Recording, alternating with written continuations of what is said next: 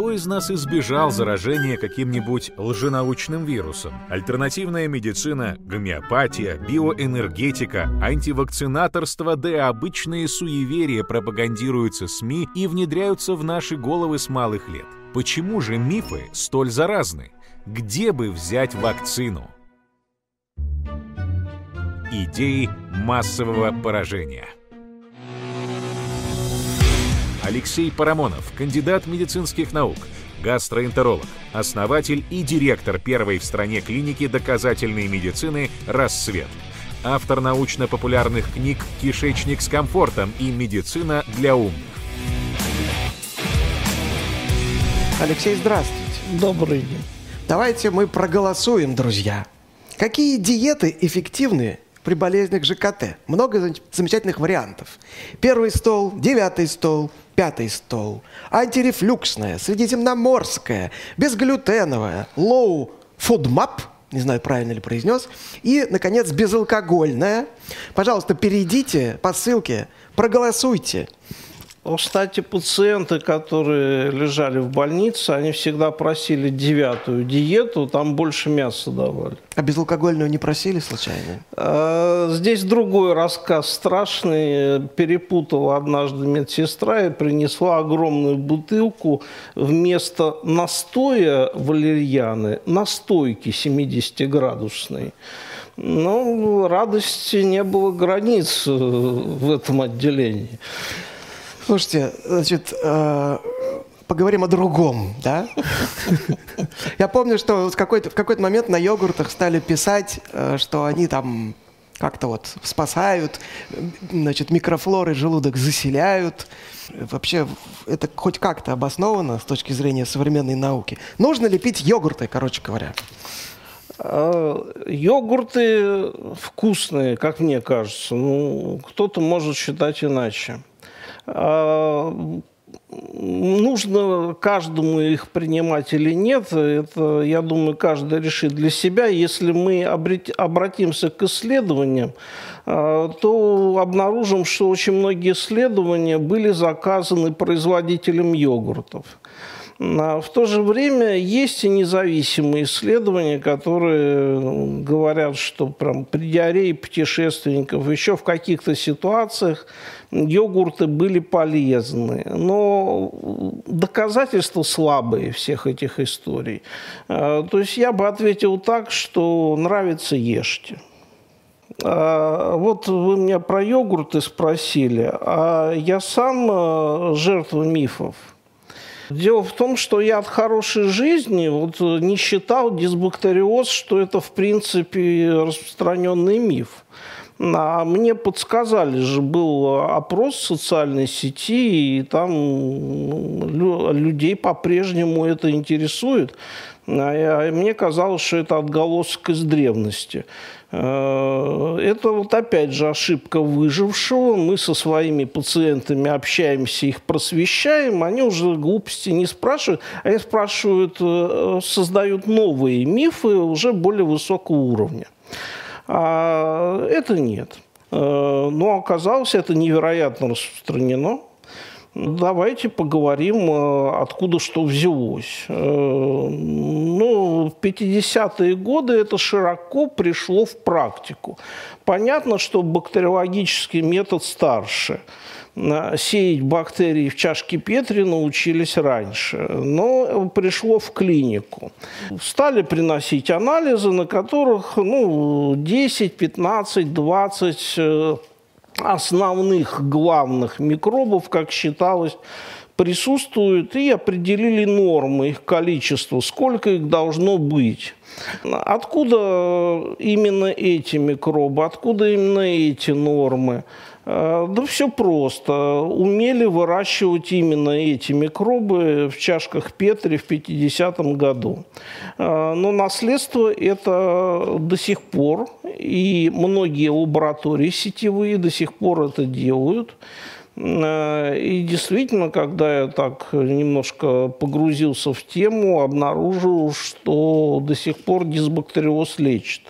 Есть институты целые в Москве, научно-исследовательские, с высоким статусом, в основном на севере, северо-западе, которые усовершенствовали эту проблему и анализ. Э, и анализ э, добавили еще бактериофаги, чувствительность на антибиотиков и дают вам не просто анализ, но и точный ответ, а что надо делать, чем лечить.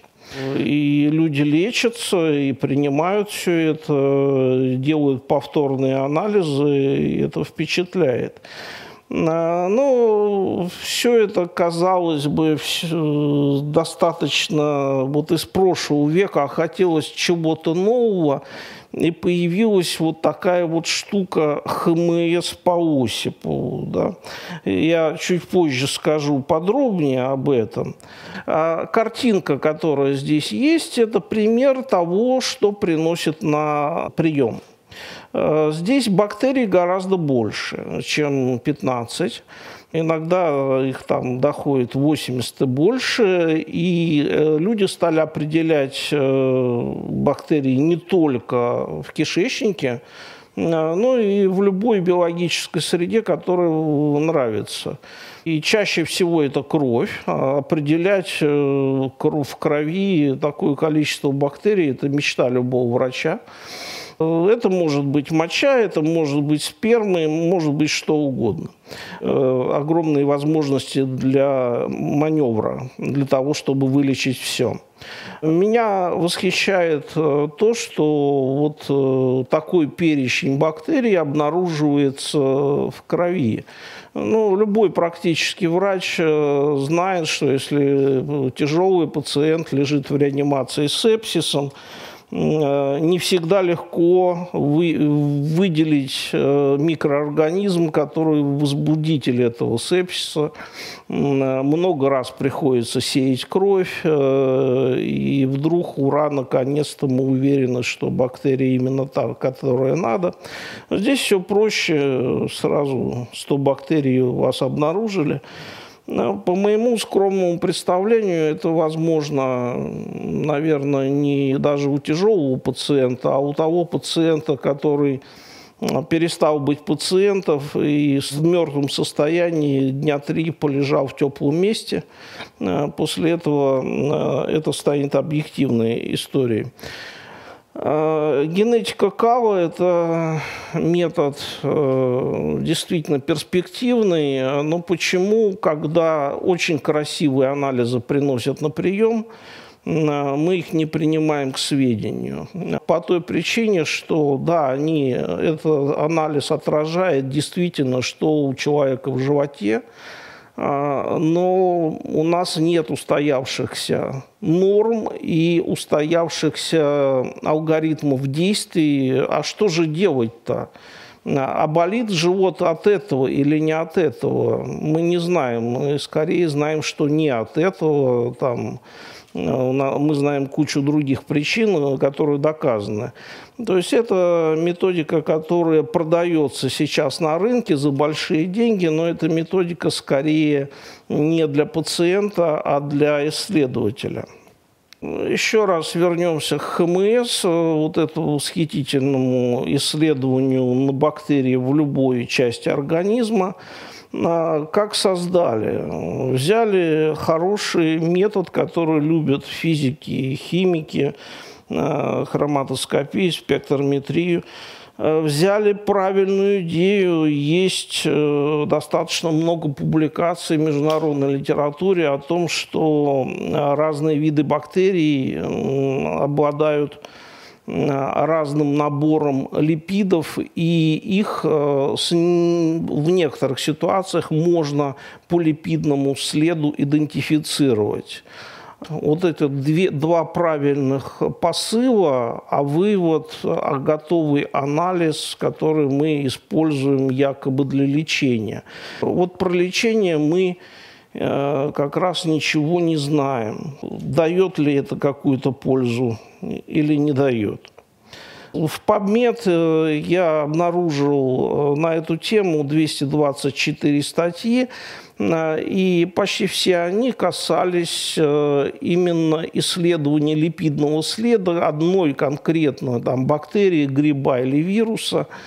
Что, что же это, можно ли идентифицировать или нет. Это происходило в пробирке. И э, только пара статей э, из России о том, что это надо применять в медицине. Вот эта цитата, которая приведена, это цитата одной из крупнейших лабораторий сетевых. Ну, у нас их, вы знаете, несколько, э, которые присутствуют в большинстве регионов страны. И они этот анализ выполняют, за исключением одной, э, владелец которой мне сказал, что если бы я это делал, мне было бы стыдно. Тем не менее, а существует ли дисбактериоз? Ну, дисбактериоза вот в этом понятии, которое привыкли э, думать, наверное, не существует. Да, вот этот классический анализ на дисбактериоз – а, если мы его сдадим в один день в трех разных лабораториях, мы получим три разных заключения. Если мы одного и того же человека три дня подряд в одной лаборатории будем сдавать, получим три разных заключения. Повторяемость метода около нуля, и что же мы будем делать? Тем не менее, мы знаем, что если что-то с бактериями в животе не так, проблемы могут быть. То есть проблемы, наверное, в нас. Э, мы пока не умеем идентифицировать тип э, этих проблем. И что же, что же делать? Э, иногда мы знаем, что делать. В некоторых ситуациях лечить умеем, но не очень понимаем, что происходит. Вот как раз наши потомки, они, может быть, этим и займутся. А, что условно можно назвать дисбактериозом? У антибиотика ассоциированная диарея – вещь очень частая, и сейчас после эпидемии ковида э, ну, ее редко... Кстати, до ковида ее мало кто знал. Особенно кластридиальные вот эти вот инфекции, колит, псевдомембранозный колит – мне, мне довелось видеть страшную историю, когда в большой федеральной больнице сделали колоноскопию, при которой обнаружили псевдомембранозный колит, связанный с э, именно кластридиальной инфекцией, и написали э, неведомая болезнь, которую еще до нас никто не открывал. Э, то есть э, было не очень известно, а сейчас, э, слава богу, знают почти все. Это ситуация, когда после антибиотиков достаточно часто бывает расстройство в животе, но чаще всего оно легкое и проходит само, это не, не замечают или пьют йогурт, особенно если они вкусные.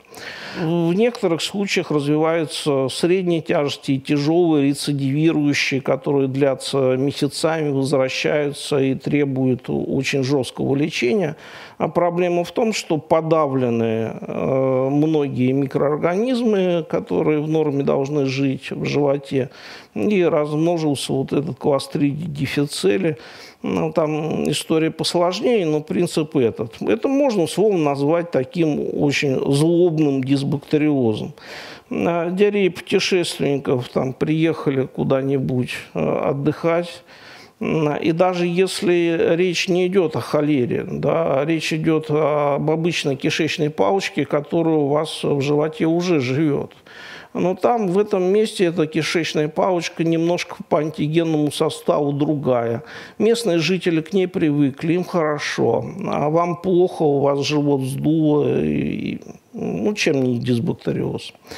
Э, но чаще всего, чаще всего симптомы вздутия живота, боли, диареи, там какие-то другие симптомы, все, что связано с животом, почти всегда это синдром раздраженной кишки, э, то есть та ситуация, которая если и связана с бактериями, то косвенно и очень опосредованно. Вот ее дисбактериозом называть не будем. Есть еще такое понятие синдром избыточного бактериального роста. Неправильная история – это когда классический вот этот дисбактериоз, который мы любим, стали называть, ну, это же не модно, дисбактериоз, а теперь мы знаем модное название дисбактериоза. Нет, это совершенно разные истории. Обращаю внимание, что избыточный бактериальный рост возникает в тонкой кишке. И причины его разные. Проявления может быть похожие, вздутие, диареи там, и все подобное. Но это не связано с толстой кишкой, где по классике обитает дисбактериоз. Это связано с тонкой. Чем э, лечить э, вот такие похожие, похожие на дисбактериоз состояния? Ну, как ни странно, если говорить о э, инфекции кластридиальной, то антибиотиками ее вызвали – Э, лечи подобное подобным. Да. Антибиотиками убьем, только другими, э, теми, которые действуют на кластриде и, и персонально их уничтожают. Пробиотики, из которых э, лучшая доказательная база у грибка группы сахаромицетов.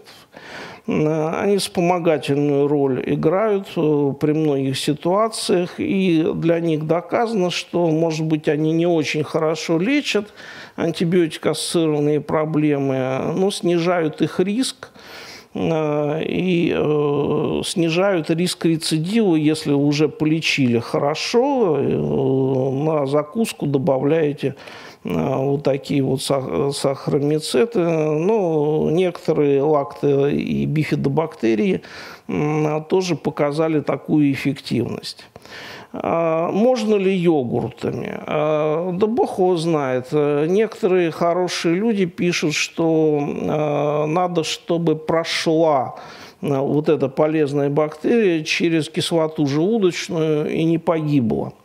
А в йогуртах э, она, может быть, погибает. Но ну, у меня есть подозрение, что все-таки часть э, может попасть и в кишечник дальше. Но это очень сильно э, зависит от состояния желудка на данный момент. И фекальная трансплантация – это стра странный метод, но оказался невероятно эффективным. Э, и ничто не доказывает лучше, что дисбактериоз существует, но мы просто не умеем его диагностировать и лечить, как ее эффективность при кластридиальных колитах, э, когда пересаживают э, фекальную флору от донора, и человек выздоравливает, даже если все, что мы делали до этого, не помогло. Э, ну, конечно же, любой гастроэнтеролог э, знает, что к вам ну, как минимум один человек за прием придет э, для того, чтобы вы сказали, как вылечить живот, чтобы кожа стала красивой. Многие гастроэнтерологические заболевания имеют кожные проявления. Но они совершенно четко связаны. Там, при печеночной недостаточности геморрагии возникают, там, при целиакии гипертиформный дерматит и так дальше. Понятные вещи, что возникает. А здесь в основном акне на лице и требуют, чтобы мы убрали дисбактериоз, э, и все пройдет. К сожалению, нет. А, иммунитет, поднимите мне иммунитет, я болею 12 раз в году насморком, что же мне делать? Ну, когда задаешь вопрос, а когда это, это всю жизнь так было? Нет, нет, это последний год. А что случилось последний год? А сын пошел в школу, в садик не ходил, в школу пошел. Кстати, открываем э, классический труд Нельсона э, по педиатрии, и там есть вот глава про школу и детский сад. И как раз эта цифра 12 там присутствует. Э, может человек 12 раз болеть, особенно если это мама ребенка, впервые пошедшая в детский коллектив. Дисбактериоз, конечно же, вызывает простатит, цистит, аднексит. Это же рядом из кишки. Я не знаю, как оно там э, передается, если, наверное, неправильные волны спускают бактерии, живущие в кишечнике, для того, чтобы вызвать это все. А в действительности бывает, что там в той же простате живет э, и шерихи или какой-то другой микроб. Э, ну, тогда это лечится антибиотиками, и, э, собственно, никакому дисбактериозу это отношение не имеет. Из опроса, то, что я не считал мифом, но мифом вроде бы оказалось, э, стакан воды по утрам многие люди э, пьют и считают, что это дает глобальное здоровье. А, действительно, это может работать в некоторых случаях, если у человека есть склонность к запору, а что-то появилось в желудке и запустился процесс движения в кишечнике. А, это нормальный рефлекс. Когда этот рефлекс ослабляется, то могут возникать какие-то проблемы. А, поэтому это может быть полезно, но вокруг этой истории появилось много других параллельных историй. А, в стакан воды, а холодный он должен быть или теплый, может горячий, а надо ли добавлять туда лимон? А я еще хочу почистить и желчный пузырь одновременно, поэтому я этим стаканом запью горячее оливковое масло. А, вот э, эти истории иногда могут приводить э, к большим проблемам, если горячее оливковое масло присутствует. А так нет, на здоровье пейте стакан воды с утра, и кому-то это поможет, а кому-то нет. А, горечь от желчного пузыря Конечно, если горечь во рту, то виноват желчный пузырь, ничего другое виновато быть не может. А, именно он. А, ну, посмотрите, где находится желчный пузырь, э, довольно далеко от языка. А, как он воздействует? Опять псилучами? Нет. Хотя действительно может это быть связано горечь с желчью, которая попадает на язык, но для этого ну, нужен подельник, желудок и пищевод. А, то есть это проявление гастроэзофагиальной рефлюксной болезни. Да, желчь может вызывать горечь, э, э, но это с патологией самого желчного пузыря никак не связаны. Поэтому зачастую, когда какие-то жалобы связанные якобы с желчным пузырем, назначают холецистэктомию, удаление желчного пузыря, э, а потом симптомы не исчезают, Почему? Да, с самого начала было понятно, почему не исчезнут. А, ну, это нас учили, меня учили в университете, в институте, что язва от нервов. И это было настолько доказано, что когда появилась э, идея про хеликобактер – эта идея не воспринималась людьми. Да, я сам-то в нее поверил а, не сразу. Да, вот я тут перечисляю причины язвы а, и э, рака желудка. Все у меня хеликобактер получается. Почему? Потому что 90% э, их связано именно с хеликобактером на другие факторы. Заметьте, диеты тут нет вообще. Другие факторы влияют гораздо меньше. Э, сейчас э, не стало отделений, которые оперируют желудки. В каждой больнице, ну вот кто практикует там больше, чем 15-20 лет, помнит, сколько этих биллеротов, э, желудков э, оперировали в год э, в их больнице. А сейчас сколько? Один-два? и по экстренке зашили язву. Это, случается это гораздо редко, реже. А почему уничтожается хеликобактер с особым садизмом? А, и вторая история, что это уже в Западной Европе эпидемиологи обнаружили, что почему-то потребность в отделениях, э, где лечат рак желудка, снизилась. А, но после долгих исследований оказалось, что она снизилась именно потому, что хеликобактер уничтожают. А, и э, внизу тут видите такую штуку Ольга, которая не очень пока распространена в России, но может быть полезной э, историей для прогноза э, развития рака желудка. Это методика определения рисков. Это методика биопсии желудка, которую надо делать, если делать после 45 лет. Молодым людям это ни к чему. А, и по особой технологии в цифрах э, выдают количество, количественно определяют атрофию и метаплазию.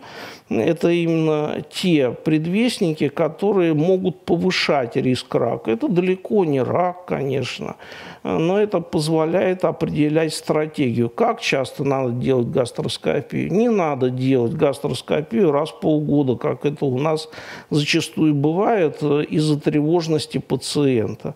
Ее нужно делать гораздо реже, а насколько часто Ольга помогает э, в этом разобраться. А еще бы веб-камеру в желудок поставили. А, и все-таки, э, чем лечить большинство гастроэнтерологических симптомов? А, большинство гастроэнтерологических симптомов, э, ну, их можно характеризовать э, двумя словами. Боль и диспепсия. А диспепсия – это очень широкая такая вещь, куда входит и вздутие, и отрыжка, и чувство тяжести, и вот все, что вам не нравится внутри живота, а, можно отнести э, в эту самую диспепсию. А, и если говорить о том, что почти всегда, ну, я, может быть, это очень агрессивно говорю, но тем не менее, в большинстве случаев эти симптомы связаны с функциональными расстройствами желудочно-кишечного тракта, а, с синдромом раздраженной кишки и функциональной диспепсией. Это два самых известных, на самом деле их несколько десятков. А, все остальные заболевания желудочно-кишечного тракта встречаются гораздо реже, о них надо знать и помнить, но для этого и нужны гастроэнтерологи. А, но функциональное расстройство глобально лечится двумя а, группами препаратов, спазмолитиками длительного действия – и антидепрессантами. Вот здесь на картинке это предшественники, э, да, из белодонны синтезированные первые э, спазмолитики, и они до сих пор э, используются.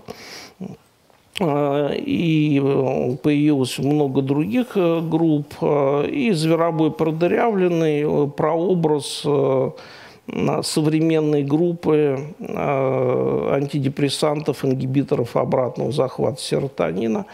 То есть вот эти две группы, они в большинстве случаев э, используются, все гораздо сложнее, конечно, но в большинстве случаев используются и сегодня э, и для лечения Э, функциональных расстройств, э, но не в этом виде. То есть лечиться цветами красиво, э, но таблетками гораздо более эффективно.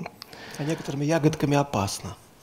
Да, можно передозировать. Кстати, и зверобой можно передозировать. И зверобой очень плохо взаимодействует со многими лекарствами, поскольку ингибируют те же самые цитохромы, и можно совершенно получить удивительные эффекты э, от антибиотиков или даже от препаратов противосвертывающих. Здесь э, ссылки, где вы можете найти ссылку на любой вкус, которая будет э, доказывать, что йогурты бесполезные, который будет доказывать, что они полезны. Дело в том, что больших исследований на эту тему не было, а те маленькие, которые есть, они скорее предназначены для того, чтобы выдвинуть гипотезу и создать большое исследование. Ждем больших. Да. А пока что у нас наше маленькое исследование. Это опрос наших зрителей. Давайте посмотрим. Победила большим отрывом безалкогольная. Что скажете, как вы прокомментируете? На втором месте, между прочим, пятый стол. Ой, Господи помилуй. А что касается а, номерных столов, э, их в 1928 году утвердил Народный комиссариат по здравоохранению – профессор Певзнер их разрабатывал до этого еще лет 15. Э, был приказ о создании нескольких институтов гастроэнтерологии. Э, один из них даже сохранился, правда, под другим названием. Э, ну, то, что мы знаем, что никаких э, исследований э, современных нет, и как вот до жирафа долго что-то доходит, это дошло даже до Минздрава, и в 2002 году Минздрав отменил номерные столы, но они так дороги нашему сердцу, что используются до сих пор, и часто можно видеть их в назначениях. Безалкогольная диета самая жестокая.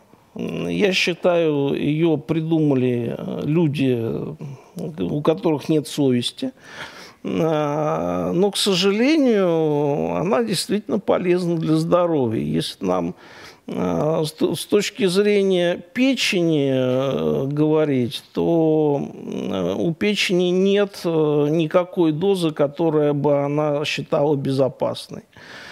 То есть большинство зрителей проголосовали правильно, получается. Да, да, считал безопасно. А что, э, если вот кардиологи нас обнадеживали очень часто, да, говорили, что надо немножко выпивать, это снижает сердечно-сосудистый риск, но потом они тоже нас подвели и сказали, что даже Пошутили. маленькие дозы увеличивают риск гипертонии там, и всего прочего.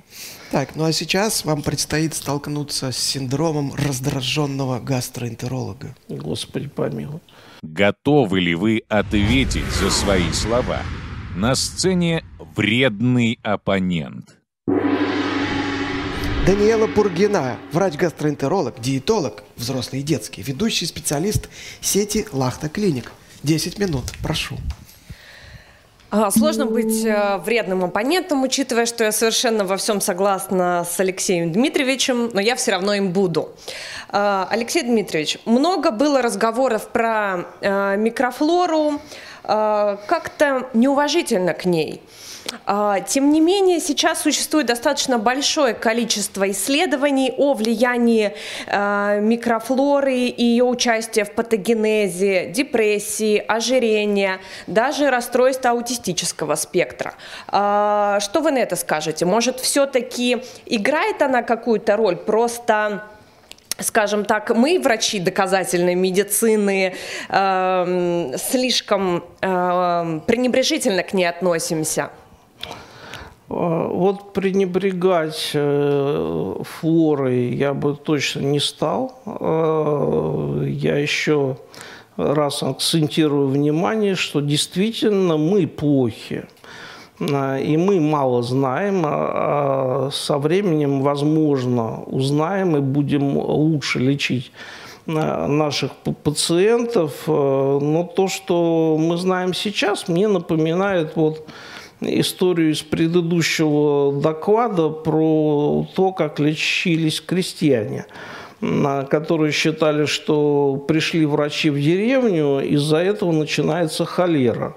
То есть причинно-следственные связи. И действительно огромное количество исследований. Я даже вот недавно почитал, одно мне понравилось – 50 человек рандомизировали, вот после слова 50 человек рандомизировали, мне уже становится плохо. Да, это возможно, если это какая-то редкая болезнь, которая всего там 50 на всю страну. Нет, рандомизировали при ожирении для того, чтобы полечить ожирение пробиотиками. И через 6 недель э, те 25, кого рандомизировали в группу пробиотиков, похудели на 400 грамм. А вот э, как относиться к этому? Различия были достоверными. Ну, мы вспомним на вот эту самую книгу, я считаю, просто основополагающую в популярной медицине э, Петра Талантова про П-005, да, и как можно получить кучу э, глупых выводов, э, основываясь на умных словах. И таких исследований огромное количество. Или исследуют э, триптофан, который ну, нам известно, что как-то связан с депрессией, э, в крови э, после, в зависимости от видов бактерий, которые живут Э, в кишечнике, но есть э, коварство в другом. Да, там триптофан, может быть, и меняет э, свою концентрацию, но коварство в другом. Нам в других исследованиях уже точно доказали, что триптофан именно в крови никак не влияет на депрессию. Да, он может быть предшественником веществ в нервной системе, которые влияют на депрессию, но концентрации в крови нет. А, поэтому это вся история действительно микробиота, она может, э, вот мы это видим на примере, ярчайшем примере антибиотика ассоциированной диареи, что мы на нее влияем и спасаем людей от смерти, наверняка есть, есть уже ограниченные, может быть, э, данные там и при болезни Крона, при язвенном количестве, не такие убедительные. Что касается вот, ожирения еще чего-то, на мой взгляд, это пока развлекательная медицина. Но что-то в этом есть, это изучать нужно. Про воспалительные заболевания кишечника, вот тут с вами не соглашусь. Достаточно много исследований, э, которые указывают, что снижение разнообразия э, бактерий рода бактероиды и фермикуты э, тоже участвуют в патогенезе воспалительных заболеваний кишечника. И при кластридиальной инфекции, когда у пациентов она возникает без приема э, антибиотиков э, тоже играет роль снижения микробного разнообразия. То есть это есть в статьях и фигурирует такой термин, как дисбиоз, как предрасполагающий фактор.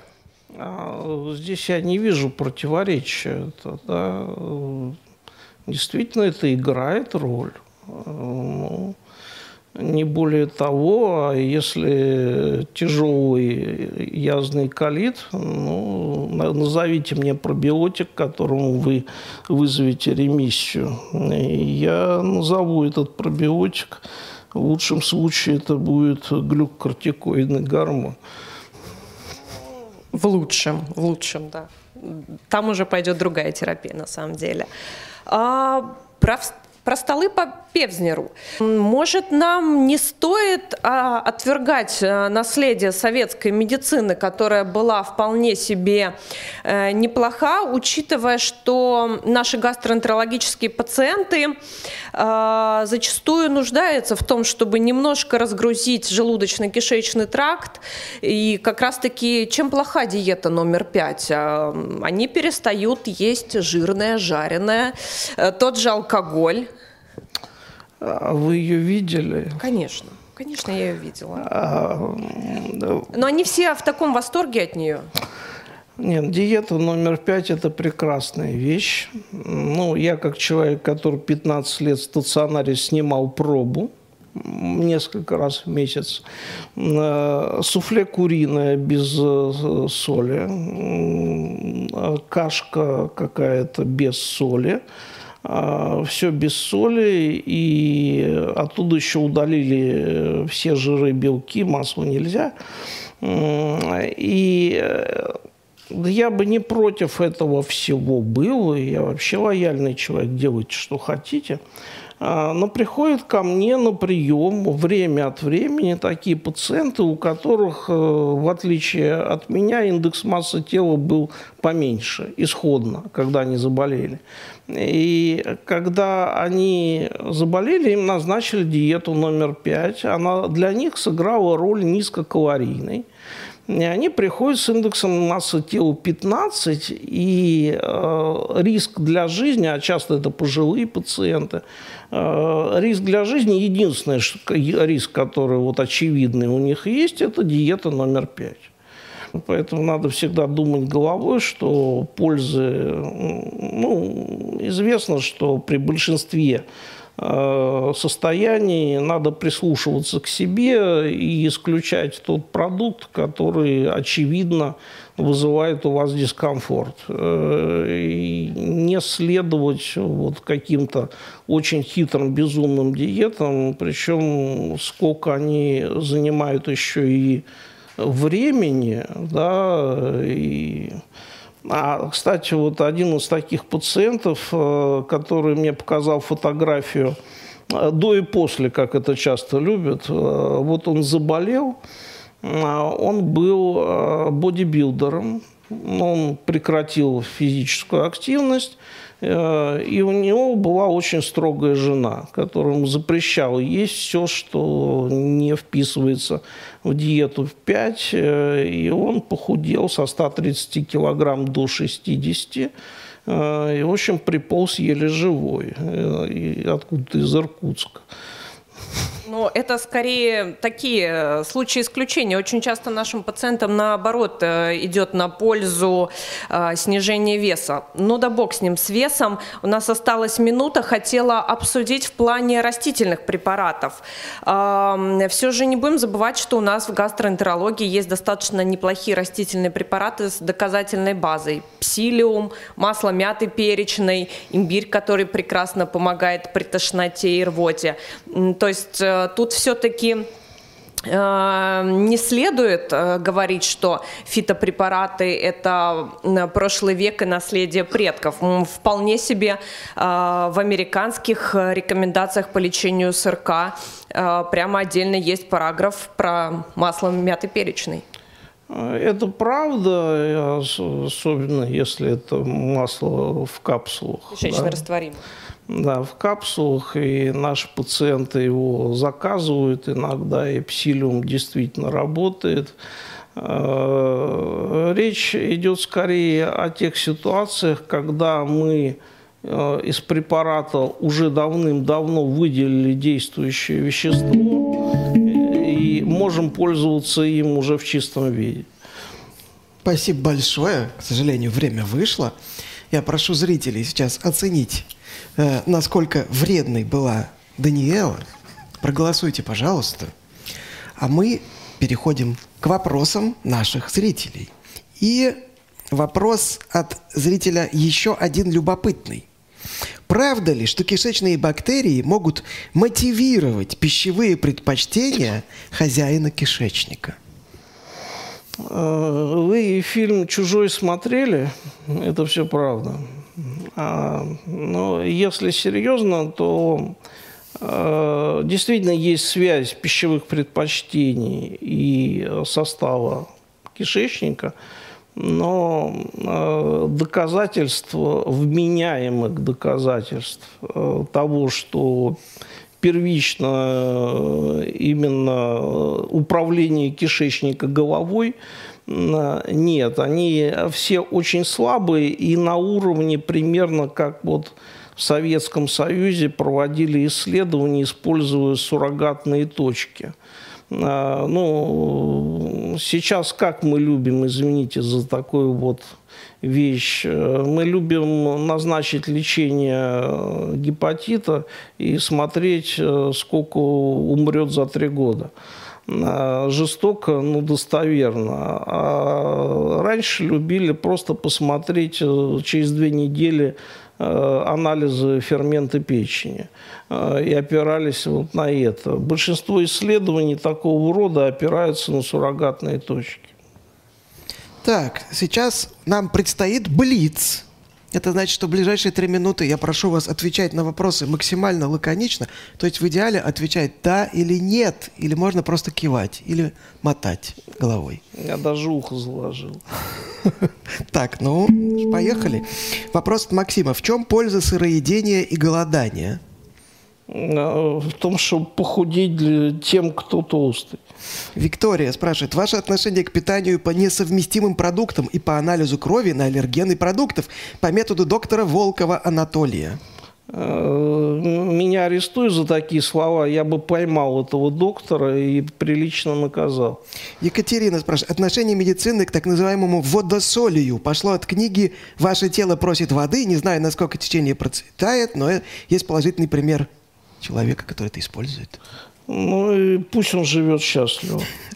Вопрос от правда ли, что из-за современного питания всем людям можно поставить диагноз гастрит? А, нет, гастрит ставится по биопсии, не из-за питания. Ежедневное употребление воды с лимоном действительно создает щелочную среду в кишечнике? Скорее в моче, но зачем она вам там? К чему может привести недостаток соляной кислоты? Это нарушение переваривания, но это следствие уже э, скорее трофического гастрита. Правда ли, что при повышенной кислотности в желудке или кислотном рефлюксе нельзя пить много воды натощак? Э, это правда в той части, что нельзя выпить ведро, и тогда переполнится желудок, и рефлюкс будет уже механический. Можно ли связывать расстройство кишечника со стрессом? Это ассоциировано со стрессом очень тесно, но не знак равенства. Как защитить себя от повторного заражения Helicobacter pylori? А, не надо, надо мыть руки перед едой, а, надо соблюдать обычную гигиену и ни в коем случае не вставлять э, палец в анус соседа. Назовите, пожалуйста, несколько must-have правил для здорового кишечника. Ну, одно мы уже услышали. Ну, в общем, это вот э, был ответ. Средиземноморская диета – это универсальное решение всех проблем. Опасно ли пить очень горячие напитки? Опасно в том плане, что они повышают риск рака пищевода. Правда, что на стенках кишечника накапливаются каловые массы, какие-то отложения и камни, и это весит несколько килограмм?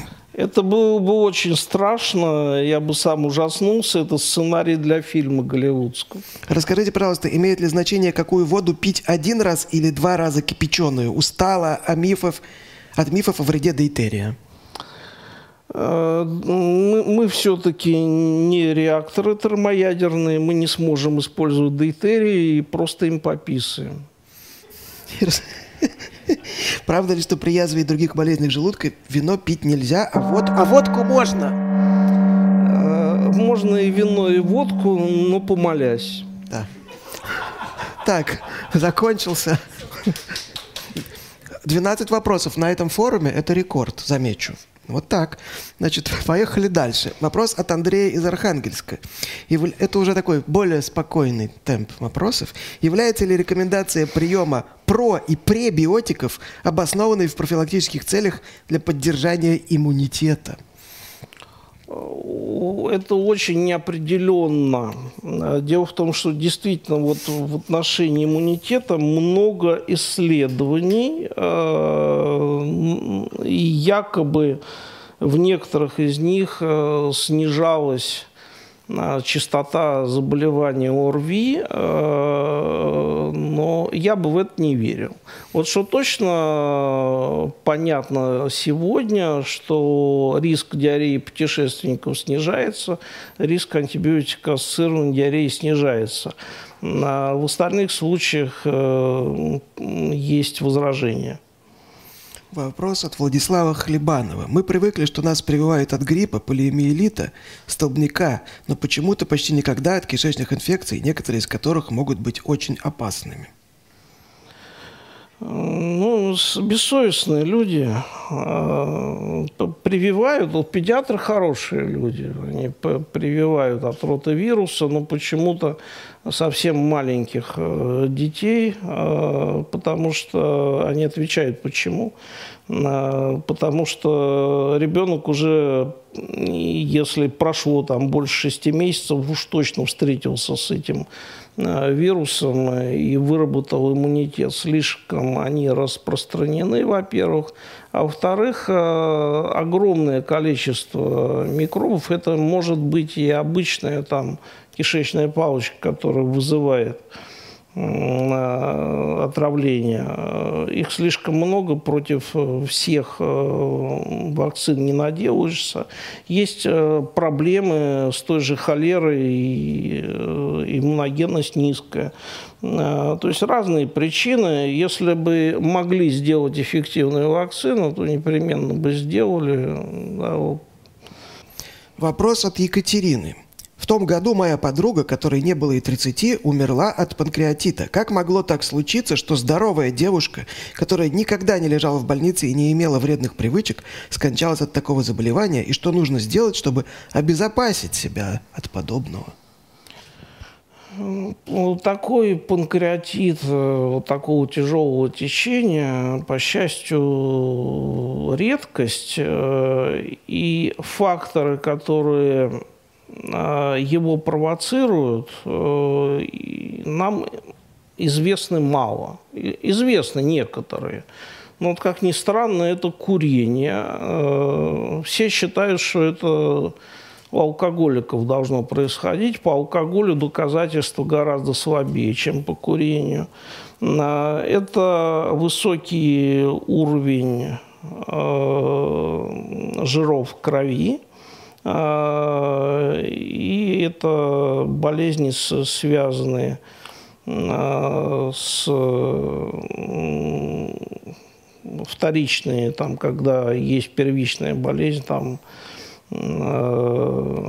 ИГГ, например, какая-то патология может быть вторично возникать.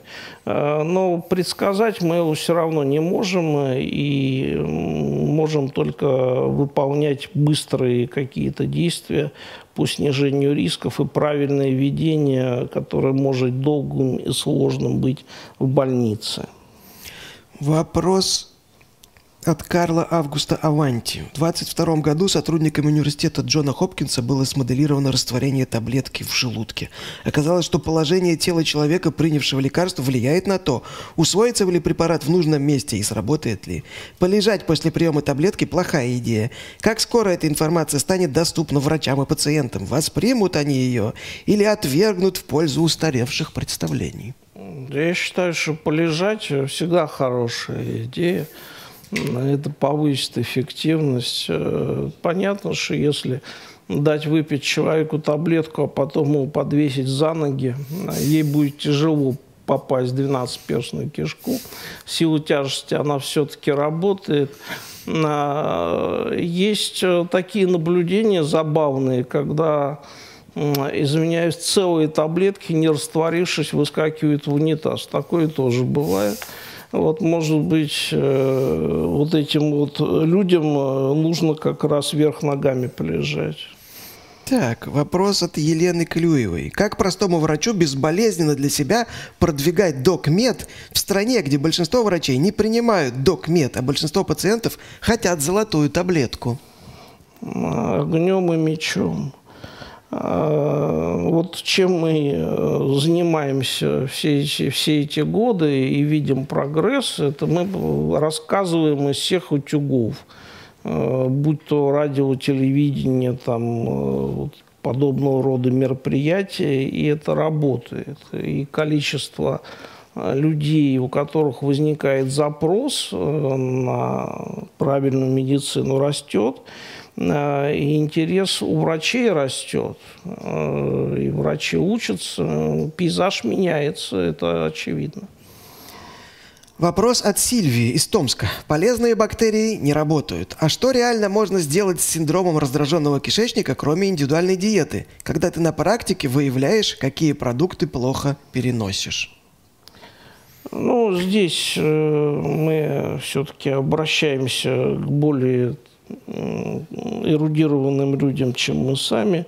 Э, это рекомендации Римского фонда, и там довольно подробно в таких толстых книжках э, все написано, и в зависимости от типа функционального нарушения там разные комбинации. Но если говорить о раздраженной кишке, то если сильно упростить, почти всегда это будет а, спазмолитик, если запор это будет слабительное, и там будет участвовать антидепрессант.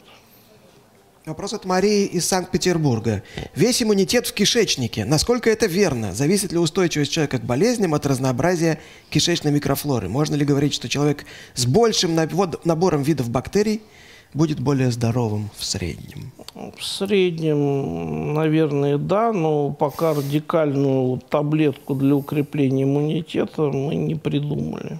Вопрос от Константина из Москвы. Читал о случае, когда у человека после приема антибиотиков в кишечнике поселились дрожжевые грибки, в результате чего любое употребление сахаросодержащих продуктов вызывало алкогольное опьянение. Возможно ли такое в реальности? Э, даже статья такая была в солидном журнале, ну, человеку повезло. По-моему, Водовозов про это тоже рассказывал в каком-то выступлении. Э, вопрос от сомневашки. Правда ли, что куркума лечит болезни кишечника? С куркумой э, это все-таки к биохакерам. Вот если э, они будут проводить подобные заседания, лучше к ним. У нее есть э, очень много почему-то статей по ней, большой к ней интерес. Но что можно сказать очень точно, она весьма токсична это первое. И второе, что нас спасает от этого, она не всасывается. А, и, и вот Господь подумал, когда ее создавал, о том, чтобы мы себе навредили поменьше. Вопрос от злотник Дарены. А с поцелуем хеликобактер пилори передается? С французским? Ну, есть такие работы, но вероятность очень низкая. Инфекция э, крайне малоконтагиозная. То есть надо несколько, да, много раз проглотить э, бактерию, э, чтобы заразиться. А все-таки это классическая такая кишечная инфекция – где заразиться гораздо больше вероятность, если пить воду из родничка, который расположен на э, пару десятков метров ниже туалета типа сортира у вас на даче. Вам предстоит теперь выбрать, кому достанется книга Карла Циммера «Она смеется как мать» издательства Альпина Нонфикшн за лучший вопрос. Какой вопрос вы можете выделить как лучший? Вот то, что управляет нашими мозгами, то, что у нас в животе, что чужое у нас живет. Правда ли, что кишечные бактерии могут мотивировать пищевые предпочтения? Этот. Да. Значит, и зритель еще один любопытный получает книгу «Она смеется как мать» Карла Циммера. Давайте сейчас посмотрим, как зрители оценили вредность Даниэлы. Интересный собеседник. Ну, бесспорно. Бесспорно. Так, значит, вам от нас и от партнеров форума «Ученые против мифов» достаются подарки. В том числе, смотрите, какой диплом. Да, и Гиппократ, конечно же. Спасибо, это мой друг. Да. Давайте посмотрим на рисунок нашей художницы Юлии Родиной по мотивам выступления Алексея. У вас появились вопросы. Вы с чем-то не согласны? Пишите комментарии с хэштегом постскриптум. Докладчик будет отвечать на ваши вопросы в прямом эфире на канале «Лаборатория научных видео». То есть нельзя просто взять, сдать какой-то тест и ожидать, что он расскажет о вас все. Если вот вы не знаете, какой скрининг сделать, делайте на муковисцидоз и спинальную мышечную атрофию. Современные технологии позволяют создать, цитата, принципиально новый вид Homo sapiens служебного человека, который будет питаться ГМО-кормом. Да, да, да, давайте теперь какого-нибудь нормального лектора, который нам скажет, как все-таки лечить кого-то.